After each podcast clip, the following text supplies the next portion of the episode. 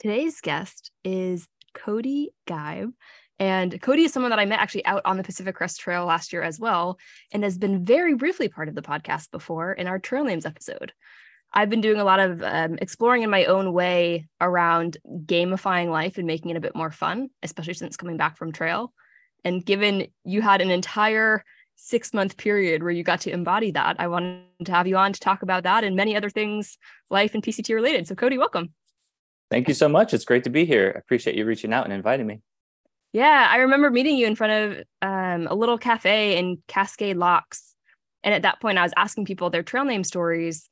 And most people just, you know, shared a very quick tidbit. And I think you had even shared that the the bit you shared with me was a couple minutes. It wasn't anything crazy long, but really playing to the ethos of like gamifying life. So I'm curious how you saw that play out on the trail versus how you see that playing out kind of now that you're back from the trail. Absolutely. It's, you know, it's one of my favorite things to talk about. And one thing I kind of had to figure out the right way to talk about on trail because people mm. ask about trail names a lot. So I'm like, maybe this guy in, who I'm just talking to in passing isn't the right, it's not the right time to launch into the intellectual and philosophical yeah, yeah. background of my trail name. So when you asked me that, I was like, oh, cool. I get to be kind of pretentious for a couple minutes and really launch into it. I loved it yeah, yeah, I really appreciate it. Um, yeah, it's I had I had I guess there's like several influences uh, that helped me develop that trail name and kind of the ethos behind it. I guess I came into the trail with this mindset before I came up with the trail name, and I felt like it was just a really useful tool to tackle this big challenge. Um, the main inspiration for the name came from a book called SuperBetter by Dr. Jane McGonigal, uh, in which she kind of like puts out like kind of like a tool set for approaching life as if it's a game. She calls it a gameful mindset. And it's really research based, drawing from psychology um, on like overcoming challenges and like the finding the optimal experience in life. And I uh, I really liked her definition of a game that she uses. I think I talked about this when you uh, when you recorded me in Cascade Locks, which was super cool. Uh, and that's that a game is any voluntary attempt to overcome an unnecessary obstacle. And she uses the example of golf. Like the goal of golf is to get the ball in the hole. And if that were a necessary obstacle, like if you needed to get the ball in the hole in order to avoid dying or to feed your family or something. You would just pick it up and drop it in. But we have sand traps. We'd say we ha- you have to hit it with a club. You can't touch it with your hands. You know this kind of thing. And it's just so silly when you really think about it.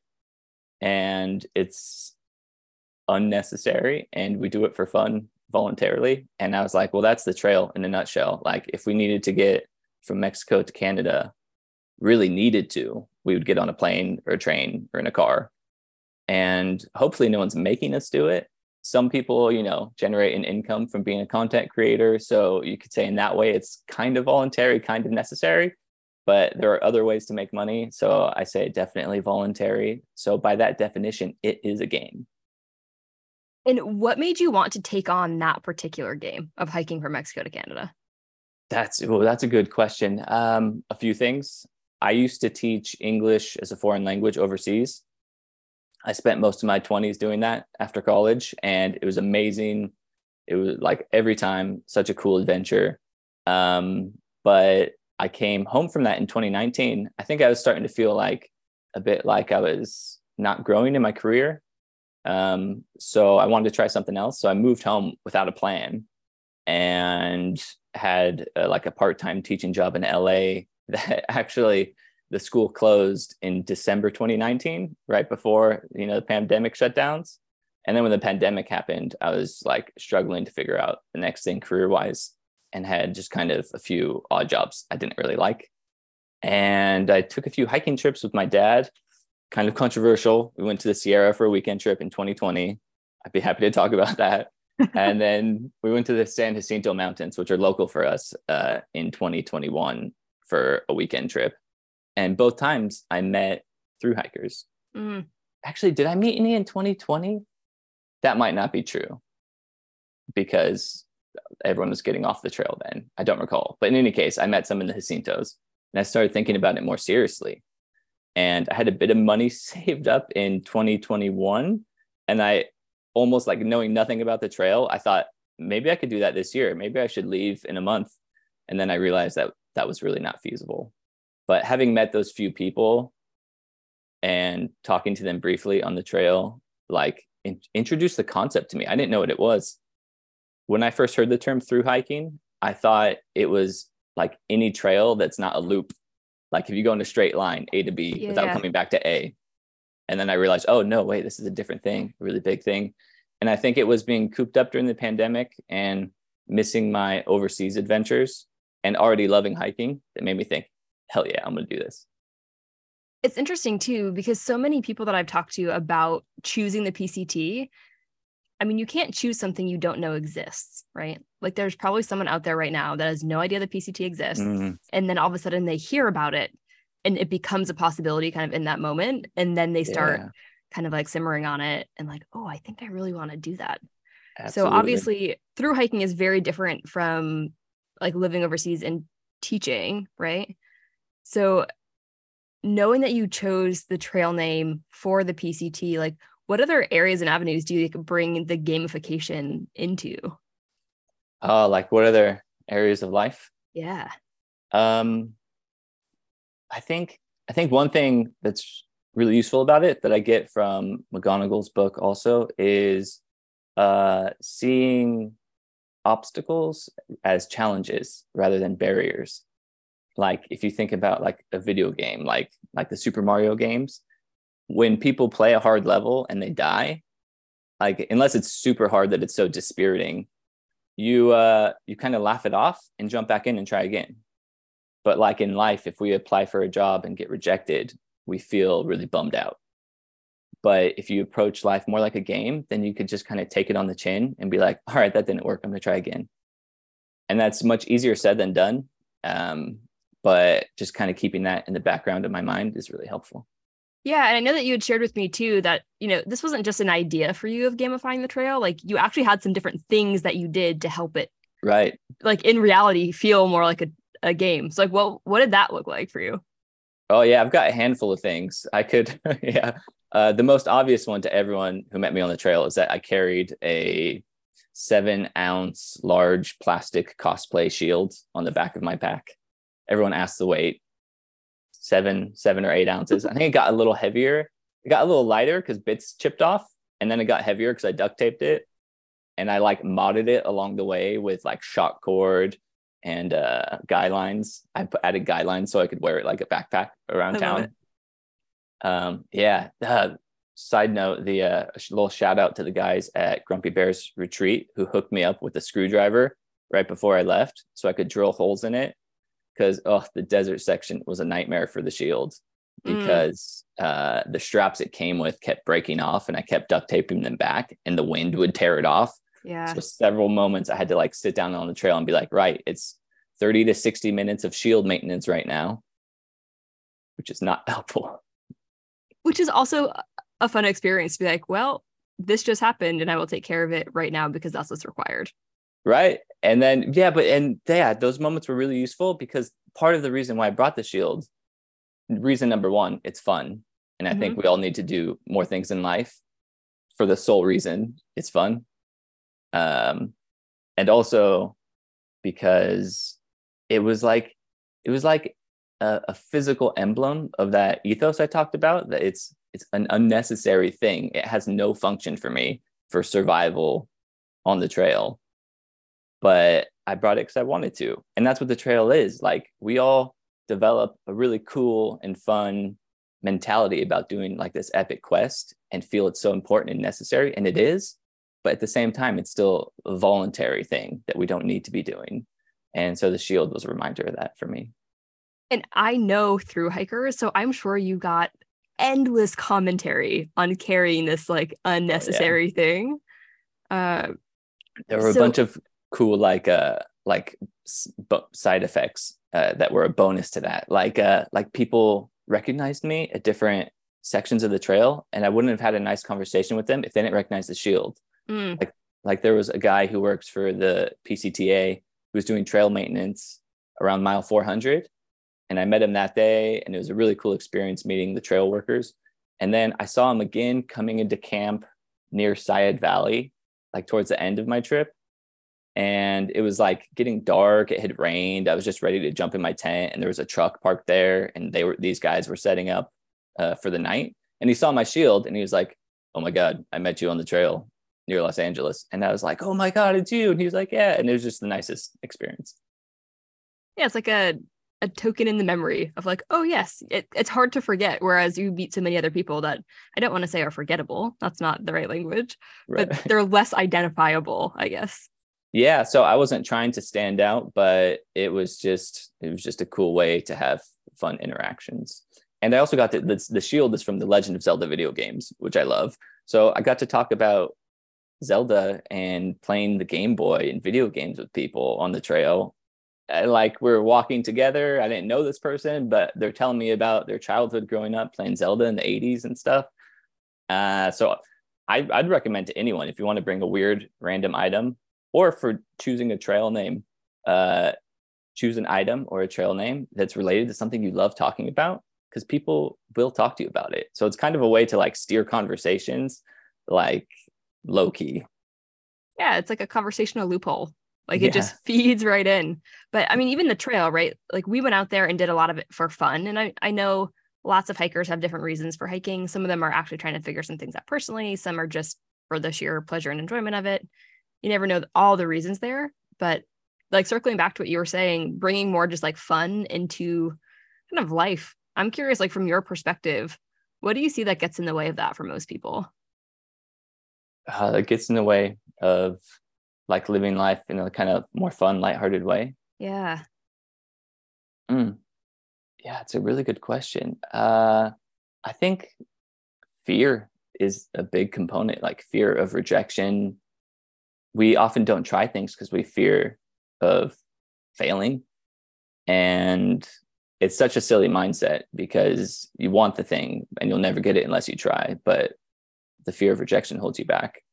Um, and that's why the gameful mindset is so useful because when we play a game we know failure is a high probability but we still play anyway um so yeah i mean that that's like right on the money related to your podcast too isn't it walking towards fear you just got to jump into it yeah well that's what's so interesting like i'm just seeing those dots connecting too so i'm glad you kind of brought it there um and i had no idea what that's why i asked you the question but starting to see that almost gamifying life is a shield in and of itself against mm-hmm.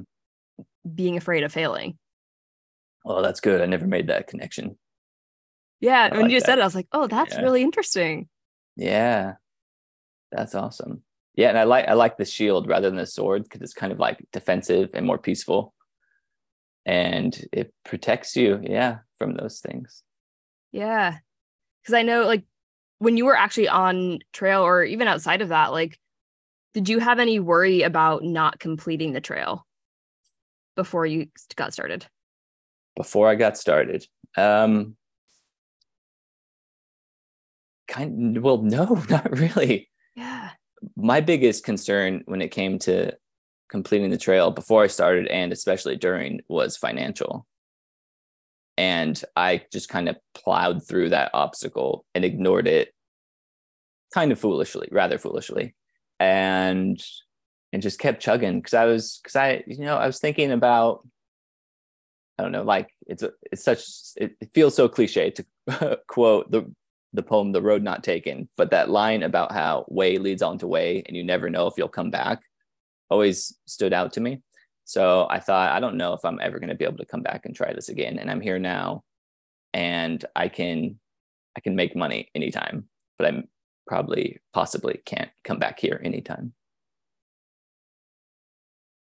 So when you look at it from the financial perspective, where do you see fun and games fitting into finances? Ooh, yeah. Well, I've kind of applied like a journaling strategy that I used before and during the trail mm. to my finances after the trail. that I found really useful. Um, in the first year of the pandemic, I put on some weight, and I think I'm not alone there. And I was already a bit heavier than I wanted to be. But I read this book, Atomic Habits by James Clear, and started keeping a food log and a fitness log in a journal. And like I lost more weight than I expected I would be able to, and got to kind of like a more ideal body that had kind of been out, felt out of reach for me for most of my 20s.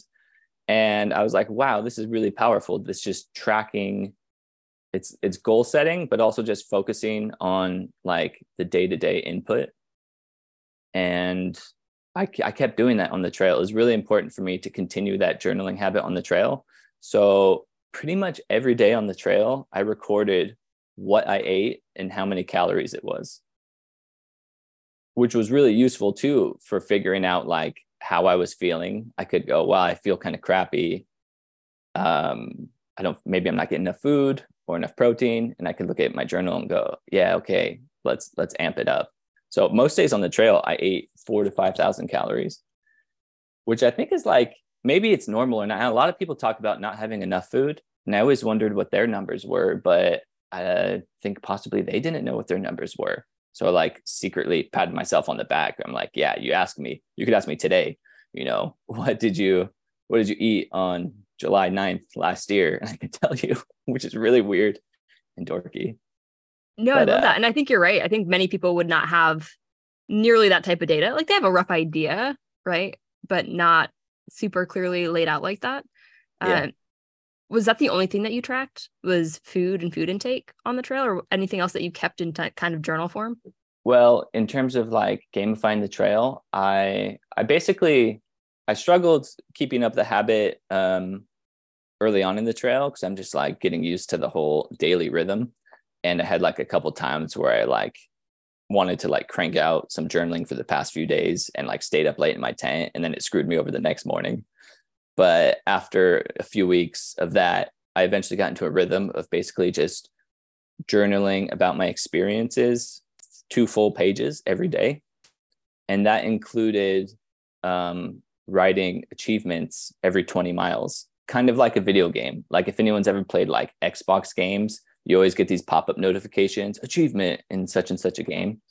Uh, so I would do that in my journal. And this is a thing I came up with right before I left. I had a more complicated system that I devised that I'd be happy to explain, but it was really silly, which I scrapped because it was too complicated. And then right before I left, I found these old sticker sheets I had in my desk drawer that were they were all stars, five different colors. And I was like, oh, I'll take these and give myself a star in my journal every 20 miles. So mile 20, mile 40, 60, 80, 100. And the color was really important to me. The color scales up green, red, blue, silver, gold, because that is the colors for increasing values of rupees in the Legend of Zelda video games. Uh, are you a Zelda fan? Have you played any? I have not, but I just love the idea behind that the escalation of challenge. Yeah, I you know, I use those three colors in my journals a lot too uh, green, red, blue, because I'm a fan of like medieval fantasy things. And for some reason, it's like a recurring theme in different um, different stories. Those three colors, like I loved Lord of the Rings growing up, and I had the special edition box sets. And the first movie is green, and the second movie is red, and the third is blue. And in the Zelda games, you start with a green tunic, and then you do the forest dungeon, and you get the red tunic, you do the fire dungeon, and you get the blue tunic, and you do the water dungeon. So for that's like like a really like elemental image for me and a really vivid metaphor of progression. So, and then, you know, silver and gold, obviously, it's like silver medals, gold medals. You're scaling up. So it felt really motivating uh, to do that in my journal. And I never, well, I, you, you always get intimidated by the larger goal, but it kind of helped me zoom in and look at what was right in front of me. And also to look back, like if I look back seven days, I'd go, holy cow, I've done how many miles? And I'd see the stars just like when you're on the trail, it can be really intimidating to look at a mountain range ahead of you and you go, whoa, I'm going there. But then when you look behind you, you're like, well, I went, I went there. So I can go there, like done. Yeah. Like I have been there behind. Like I can go ahead again. Mhm. And I mean, even just writing down accomplishments every 20 miles, like likely another thing. It, it's so easy when you don't do that for them all just to pile up and for them not to be acknowledged. But I think there's like a different power in actually putting them on paper and acknowledging them. right It's like it- Yeah, it makes it more real. Mhm, absolutely we all need the uh, physical evidence or a visual rem- reminder of what we've done because I don't know about you, but I know for me, like there have been moments since I've been back and at home where it kind of doesn't even feel like the trail happened. Where I have Oh. to remind myself, Mhm. like, wait a minute, no, I've done that. Like I have walked from Mexico to Canada on my own two feet. you're preaching to the choir absolutely and can i just say as a side note you're giving me such a gift right now by Hmm. inviting me on and letting me talk at you about the trail because i haven't gotten to do this in a while Truly, one of the reasons that I continued the podcast after the trail was to have these conversations and like keep it really fresh. And for me, it, it's been such a gift to one offer that space to people and Mhm. also hear about their experiences. Like I think the trail and that type of adventure, that chosen challenge, right? It teaches you so much and you learn so much from it. So I'll, I'll kind of open there too. Like, what do you think you learned the most on the trail that's been really applicable, like since you've been home too? Yeah i think about this a lot too like principles on the trail that can apply to daily life. Of course what i said about challenges but again easier said than done. Like i'm kind of struggling career wise right now so i need to take my own advice and kind of get over the fear of rejection and try for things more. Um, i think a lot about you know i saw a real similarity between the ways people talk about their time a little bit on the trail or off the trail like before and after the trail i worked a warehouse job that i didn't like very much. And in that kind of, i don't think it's unique to that kind of work for people to talk about their time at work like a countdown clock. I can't wait Mhm. till it's over. Oh, i'm just getting through the day. Um, we're almost there. Then i can go home. And it struck me as so bizarre that that kind of reminded me of ways people talk on the trail a little bit like if you pressed any through hiker they'd say they're having the time of their life and that this is a dream that they've budgeted a lot of time and money to to do. But then when they're talking casually about like a tough climb or a long water carry you hear like oh that sucks. That sucked. I'm glad that's over. That was terrible. I can't wait to be done with this section and it breaks my heart a little bit that we're all in one situation or the other which are kind of at polar opposites of a spectrum kind of wishing our lives away. So that's been kind of a sobering realization where i've tried to change the way i talk about things like that and realize that every minute is a gift whether you're having the time of your life on an adventure or whether you're in a job that you hate. Like it makes me think of something i heard in an interview series with um, a guy named Joseph Campbell, who was a really celebrated uh, scholar and an expert on mythology. He has a great interview series with um, the journalist Bill Moyers that they did in the 80s. It's six parts. I recommend it to anyone. It's an, available in audio, audiobook form. And he says at one point in the interview, uh, you know, like life is suffering, life is pain, but Mm. my God, you're alive and it's spectacular. And that it's like this really like almost like Zen idea of just embracing suffering because you're alive. And that's such a gift. Like, how many things in the universe aren't alive in the same way that we are? Yeah. such a gift. And I think that what you're pointing to is like that constant sense of like you're rushing into the future, right? Just to do it more. It's like this positive spiral of bypassing current moment. Um, Mhm. And I've actually reflected on this a lot since I've been home as well. I've never hiked in the desert before, right? Before I, I went out to the PCT.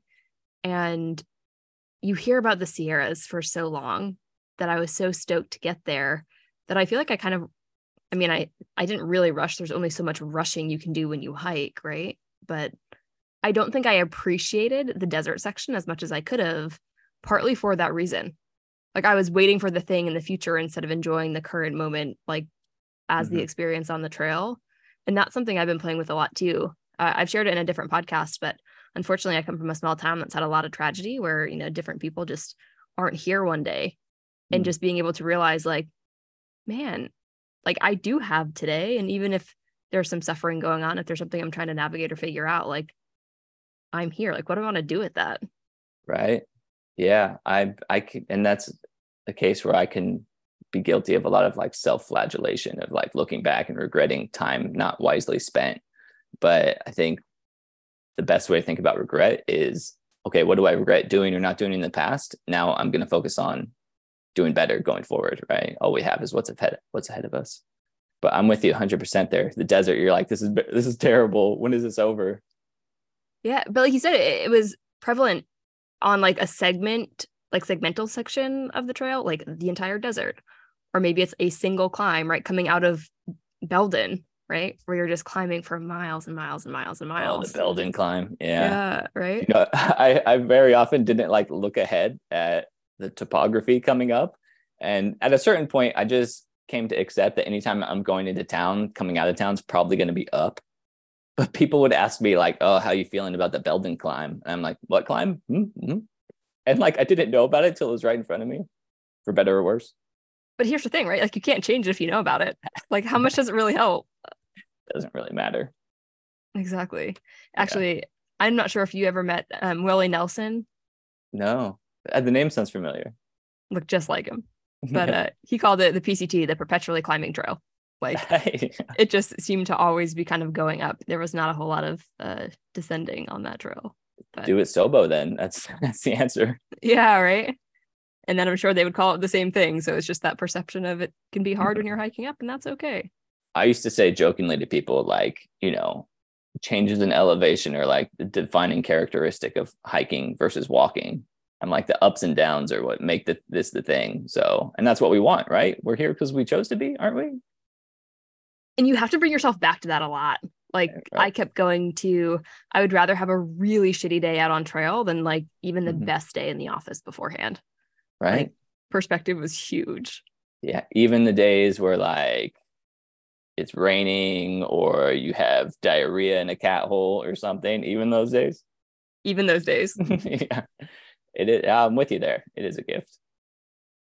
So I know one of the things we started talking about a little bit before we hopped on and recorded, uh, which is kind of the, the challenge of coming back, right? Of, I mean, we can sit here and talk about all the different things that we've learned, right? All the Mhm. things that the trail kind of teaches you and how to gamify different things.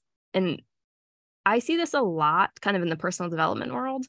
People assume that because you have the tools, like things just shouldn't get hard. Right. And I find that to be not true. I mean, they can get easier and they don't have to be as intensely hard. But I know that I struggled a lot coming home trying to kind of reacquaint with this new version of myself into the world that I left behind. Um, so I'd love to hear your perspective a bit on, on coming home and what that was like for you. Oh man, um, coming home was tough because I didn't want it to be over. Yeah. Uh, even though like the whole last month, I was starting to kind of, kind of like wish it away, like like I was criticizing before because I was tired, my feet hurt. You know, it was September. I hiked all of September. I finished on October first, and I wrote so many times during that month in my journal, like, is this fun? Am I having fun? Do I like this? Is this good? Do I, am I glad to be here? Mhm.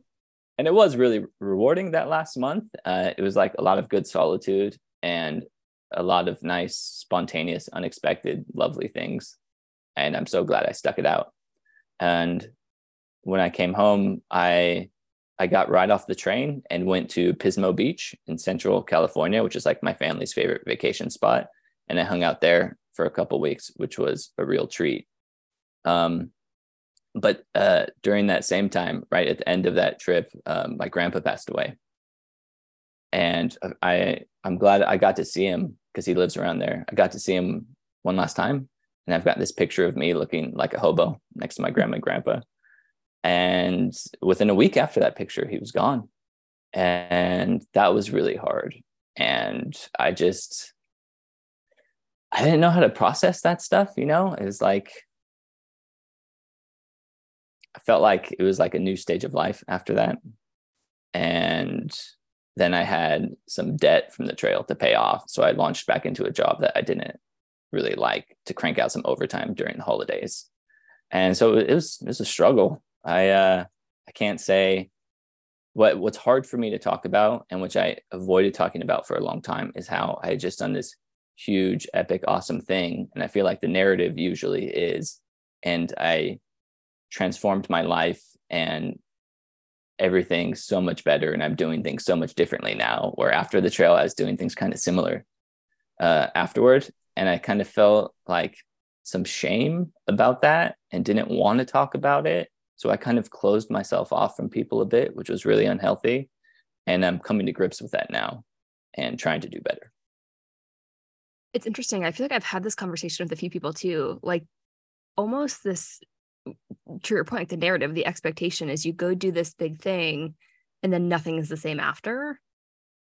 But that's just not always the case, right? Like you, you come back and certain environmental cues, certain things that happen do kind of continue because that's what's been known right it's not like this magic wand so i'm i'm kind of glad that i didn't go into the trail with an expectation that my whole life had to be different coming out of it um, healthy. Yeah. Yeah. I had wanted obviously to have some some time to reflect, and six months of it mm-hmm. is a lot. But I also didn't put a lot of active thinking time on the trail into what was next for me. It wasn't until I finished the trail that I kind of allowed that to even start coming in because I was trying to just enjoy it while I was doing it. And then to your point, you get back and you're trying to figure out, like, well, now what? Because I hadn't thought about it mm-hmm. and trying to navigate like you see different people doing different things and the comparison starts to sneak in in different ways again. Uh, it's hard. Absolutely. Yeah and co- comparison is the death of happiness isn't it? And i try so hard not to compare myself to others but you can't help it sometimes. And even on the trail it's one of the things that was really highlighted for me is just like direction is more important than pace. Mm. people passed me every day and sometimes i passed other people and you can make that mean something or you can just kind of go at what works for you and try to you know stay steady. Yeah. Oh man boy do i have some thoughts about that. The way we talk about miles and numbers on the trail i told someone at one point it's like talking about your salary. Like what if someone came mm. up to you and mm. said how much do you earn? I earn this much. It would be really inappropriate. But on the trail you're like i did 33 miles today. How many did you do? Oh that's less. Hmm. Yeah so I, yeah, I really try to avoid talking about numbers. Like even a few minutes ago when I talked about my weight loss and how that was an accomplishment for me, I exercised some restraint in avoiding the number because I feel like the number's not the point. I'm talking about its its significance to me. And you know, sometimes it becomes necessary or relevant to say the numbers, but I prefer to focus on like, yeah, uh, the relative importance and significance to, to the person rather than the numbers because as soon as you start talking numbers you start comparing.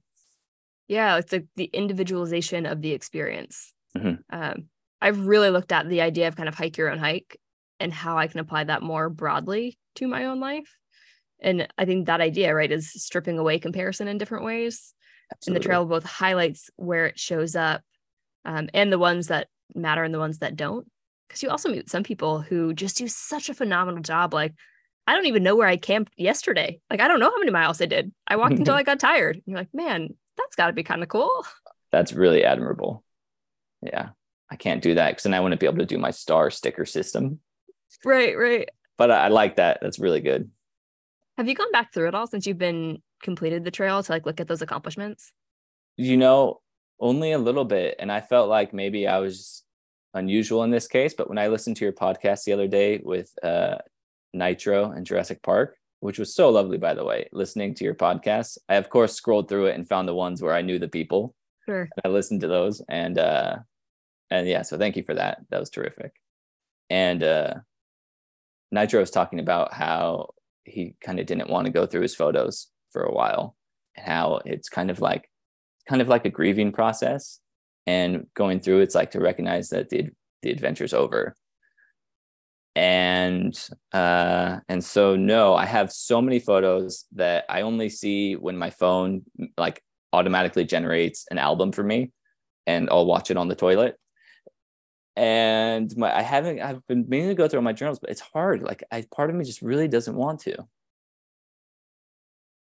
i I'm in the same boat. I I took trail notes every day. I started with a physical journal. I've always been like a paper and pen person, and then shifted to um, typing them out on my phone. I sent my journal home, not because of the weight. It just worked easier for me that way. Mm.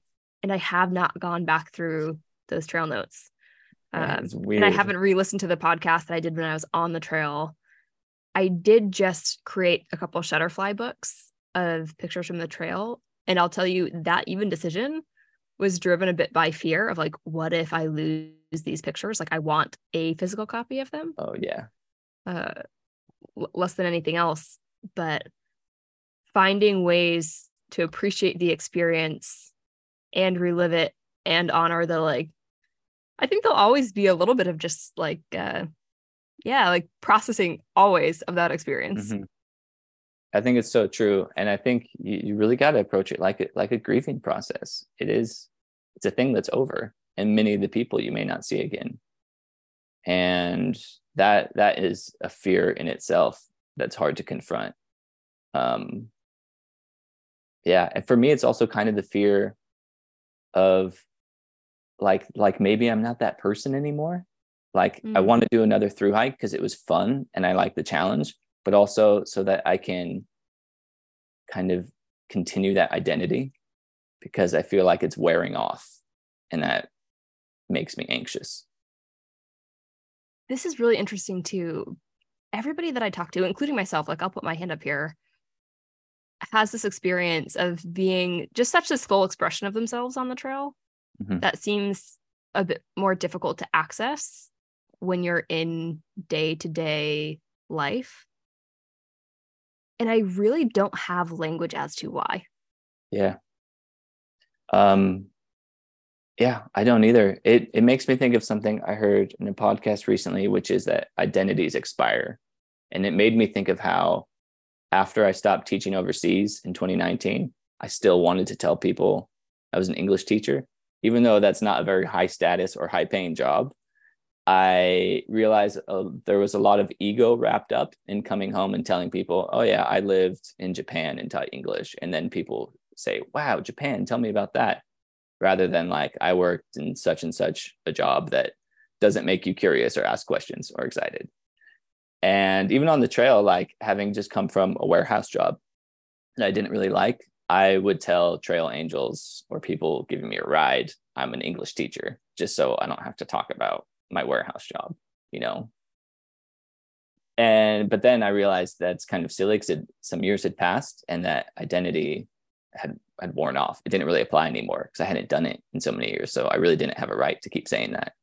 And that's what I worry about being a through hiker. Like I want to be Game Boy still.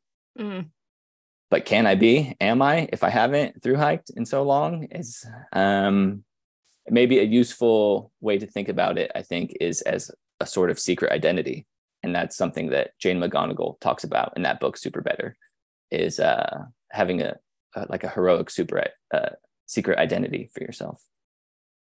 I think that opens a really cool conversation just about identity in general, right? Like mm-hmm. how how can we access those things without changing the environment right like I, have asked uh, myself that too like how can i bring more of the, the self that i experienced on the trail like to the life that i actually live in all the time instead of these like small pieces uh but I, that's interesting identities mm-hmm. expire because if they expire i guess the question is kind of how do you create new ones right you got to do something and be comfortable with the evolution process. Um, and I think that's some advice I need, really need to follow for myself because, like I said, ego is wrapped up in those things. And it is about being a through hiker too. Like we all love talking about it so much, and people don't really want to hear it. um, but but it's cool. It, it's exciting. I think I, I just think of another book I read recently called Vagabonding. Mm by Rolf Potts, which is about the art of long term travel. And it's got lots of great, like, practical and philosophical advice about travel. But when I got it, it was after my through hike and I flipped right to the end. I'm like, right, tell me about the return. Tell me about coming home. And I was disappointed that it was such a, a short chapter. But I think the title was the most helpful thing about it. The title is Live the Story, which to me says like you've been through this transformative process and now you need to like kind of live by example and show that you are changed by it like people don't need to know you've been through it or know the details but kind of know that there's something different or special about you i love that. And it is easy to want to actually just talk about it all the time right? To tell people yeah. about the experience. And it's so easy i mean when you're talking with other through hikers mm-hmm. like the common thread there is like there's a sense of shared experience and like i know you experience things that have changed your perspective. And i guess mm-hmm. you could look at everybody in the world that way. But what do you think that looks like in your life? Like to to to live that instead of think about it yeah, it's a tough question. I mean, just the other day, I took my lunch at work and I was out soaking up some sun and I sat at a table and ate my lunch and then I lied down on the on the concrete on the curb and just like soaked up the sun. And then I realized that like people in the office could see me. And when I went back in, someone said to me like, "Oh, we were all admiring how you were just uh soaking up some sun." Like cuz I think most people are kind of like, self-conscious or have like some reservations about lying down on the ground. But for me it was like i was practicing a skill i picked up on the trail which is just plopping down yep. on whatever surface because i need to be horizontal right now. And also just like the simple pleasure of enjoying the sunshine. And i mean not to toot my own horn too much but i think like that that mindset was unusual and kind of maybe a little like cool or inspiring to the people observing me and it's just kind of like a different different approach to life in ways big or small that might be contagious. Well i think going back to how we started this like you're showing them a possibility that they didn't really know they could choose right? Yeah. like oh like i could just go lie outside on my break. Yeah. Why not? Why not? And I've noticed that it kind of shows up um sometimes with like food. I don't know, you're with somebody and like mm. they drop a chip and then they're like, "Oh, I'll throw it away." I'm like, "It's a perfectly good chip." I'll eat that. Yeah. Right? Like, oh. I I miss more than anything I think sitting on the dirt like having meals with friends. Just so I love now mm-hmm. picnics mm-hmm. because it's like the closest that I can get to to trail trail meals, I guess. Yeah. That's perfect. Yeah, I, I eat like hiker trash still. It's making me hard to uh, keep my weight at an ideal zone because I'm still like Doritos, hell yeah. Gummy I'll, worms, gummy yep. worms, candy, give it to me. i will wrap anything in a tortilla. Um, oh yeah. I packed my lunch in Ziploc bags. Didn't do that before, but now I'm just like, yeah, any bag will do. This is fine. yeah. Totally. And all those different pieces like start to come together again, where sometimes people kind of ask like where different habits come from and then it's that conversation starter mm-hmm. so i think i mean again we were talking about it before we hopped on what advice would you give people who are coming back from not just a through hike but any sort of big life transition where there's yeah. kind of like a before this experience and after this experience type of thing you really need to like do the work to process it and that's something I haven't done enough um, and didn't anticipate. It's such a strange experience feeling changed by a trip like that and coming back and feeling like nothing much has changed around you. And I think I think it's really alienating. And I don't I don't have the best advice for that. Um, I think just prepare yourself mentally for the fact that it's going to be hard and that people won't understand. And you should have the grace and compassion to be okay with them not understanding or even not even being curious. Sometimes I say in passing to people who they ask about like where I've worked recently, and I'm like, oh, I worked here and then I quit to go traveling for six months and then I worked somewhere else. And I kind of just throw it up, throw that out there because they asked. And then I say no more because I don't want to like vomit all this information on them but often people have no follow-up questions. And if someone told me that they went traveling for six months i'd be like okay i have a thousand questions. And that lack of curiosity is astonishing to me. But i think it speaks to how people don't have like a frame of reference to understand a thing like that. So they don't know where to begin or how to engage with it or even care about it yeah and i wonder sometimes because i've had those experiences too where they're just like how was it? I'm like it it, it was great. They're like Yeah. oh good. And then like on to the next. Mm, and i do wonder if some of that is like an artifact of people wanting that so badly for themselves and feeling like it's not possible for them. Right. Uh, yeah. I thought about this a lot listening to your podcast because we talk about how to talk to people when we come back. Yeah. And how people can best talk to us. And one thought that came to mind for me when I was listening to those podcasts was all the all the silly questions you get. You know, how do you go poop? Where do you get food? Do you carry all your food with you for six months? You know, Mhm. the absurd, mundane questions that we've heard a million times. But I think we really need to have patience with people in those moments because I didn't. I think about myself. I didn't even know what through hiking was, even just a few years before I did it. And the trail is like in my backyard. Like I could drive 30 miles and get to the I 10 Oasis right now. Mm.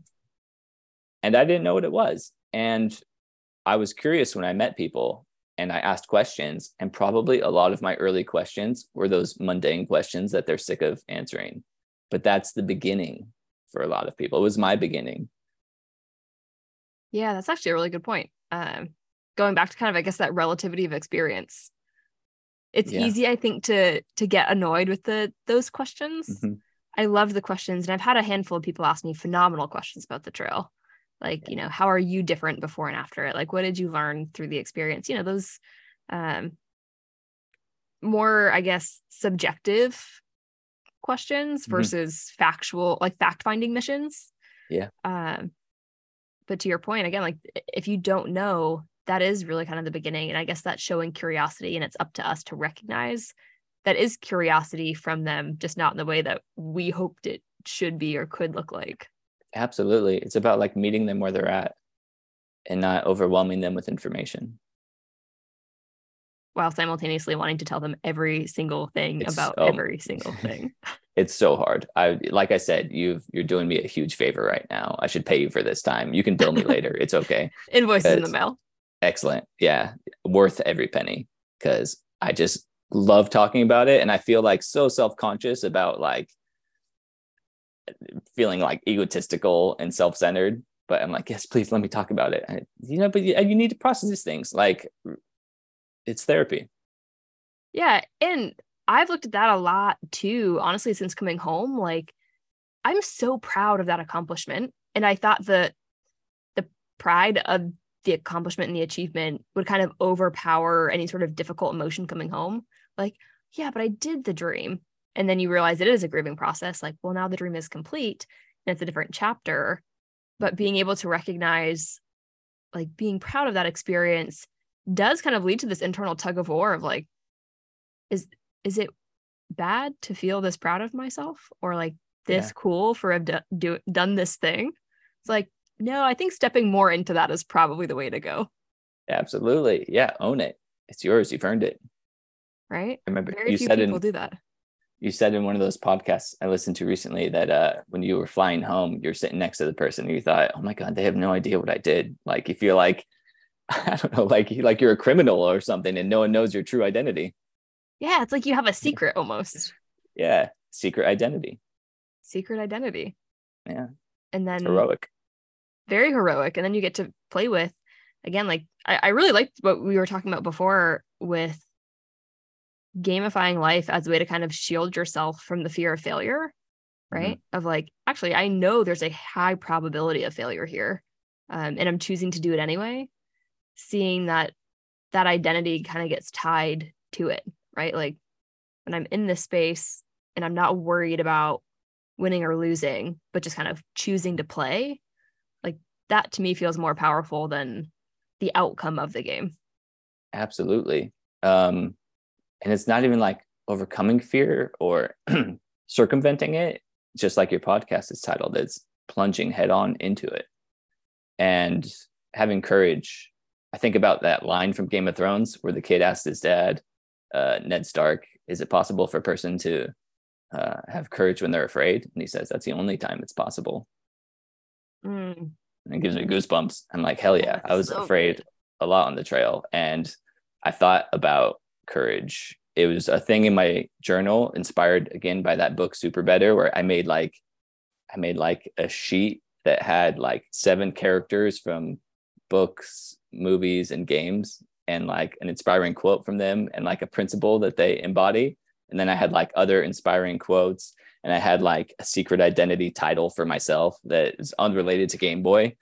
Uh, inspired by her thing of like she talks about that in the book she's like come up with some people from stories you like how they inspire you and make incorporate them into an identity for yourself and uh, hide hide that identity in plain sight and so part of that for me was the shield I'm like it's on the back of my pack but there's so much more to this and that's just for me and that's a that's cool and inspiring super cool and super inspiring. And what I love too through this conversation, I, I think in general, games and video games almost get like a bad rap from Mhm. adults, right? Like, stop playing with that, like, grow up, be responsible, and to find ways to be like, no, that is actually such a valuable perspective to actually bring back.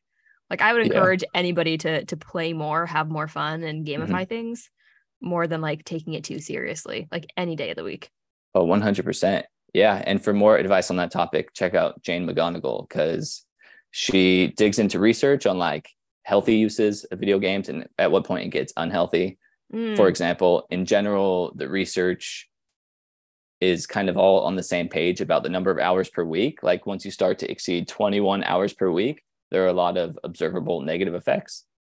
Um, but a lot of negative effects are mitigated by any social component, whether you play with someone online or in person. So like like anything, it's not good or bad, but it's complicated and depends on how you use it. Oh, I love that. Yeah. Right. I think one of the things I played a lot with lately is really taking that idea of removing good and bad to like a, a new level and seeing how often that kind of black and white thinking comes into my life. Mhm. Uh, it's everywhere. And for like, I just needed that reminder too of like, it's, it's not good or bad. It's how you use it. It's, it's using discernment and being able to choose kind of what's working for you and what's not. Right. Yeah, we do it so much. And uh like I studied that a bit in college, like media effects. And people would always try and blame things like video games or movies or radio for like and just make them the scapegoat for social ills. But uh, you know, as the research developed, we got a more nuanced view of these things. Yeah, that's super cool. So knowing that this one big adventure is behind you right now, right? Yeah. And there's lots of ways to bring in fun and games and using that as a shield again against fear of failure. What do you feel like might be next for you? Where are you headed? What are you working up to create right now? Oh man, I I'm realizing more and more that I just need to get things out of my head. Mm, And I think people really recommend starting a blog during or before, during, or after uh, the trail, or just to create anything, something. And I think I'd like to do that because I have a lot of ideas swimming around, and you've done me such a favor by letting me talk your ear off. Uh, but it really like is a way of like thinking. I like I re- I read a quote that said like I don't think to write, I write to think and I like writing. So that I think could be in the cards for me, as well as like this is my first time ever being on a podcast, and it's really cool. And I think this is maybe something I'd like to do. So you've really inspired me and given me another big gift in in this. And I will tell you, I've enjoyed this conversation so much that if you start a podcast, please let me know. I would love to listen. I think you have a really cool perspective and, and take on life.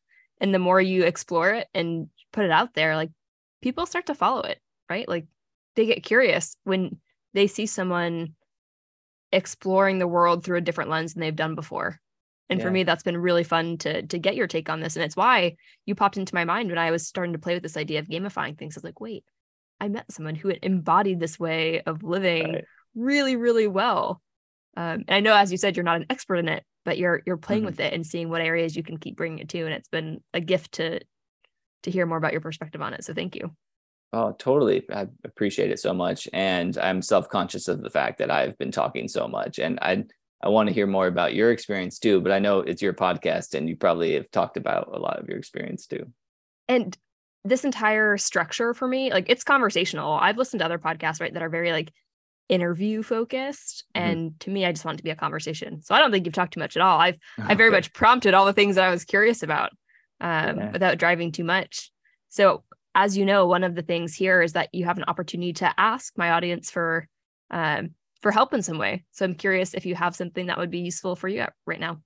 Absolutely. Uh, well, we talked about this a bit before and how I am kind of in an ongoing career transition. I recently started a new job in human resources, which I really like.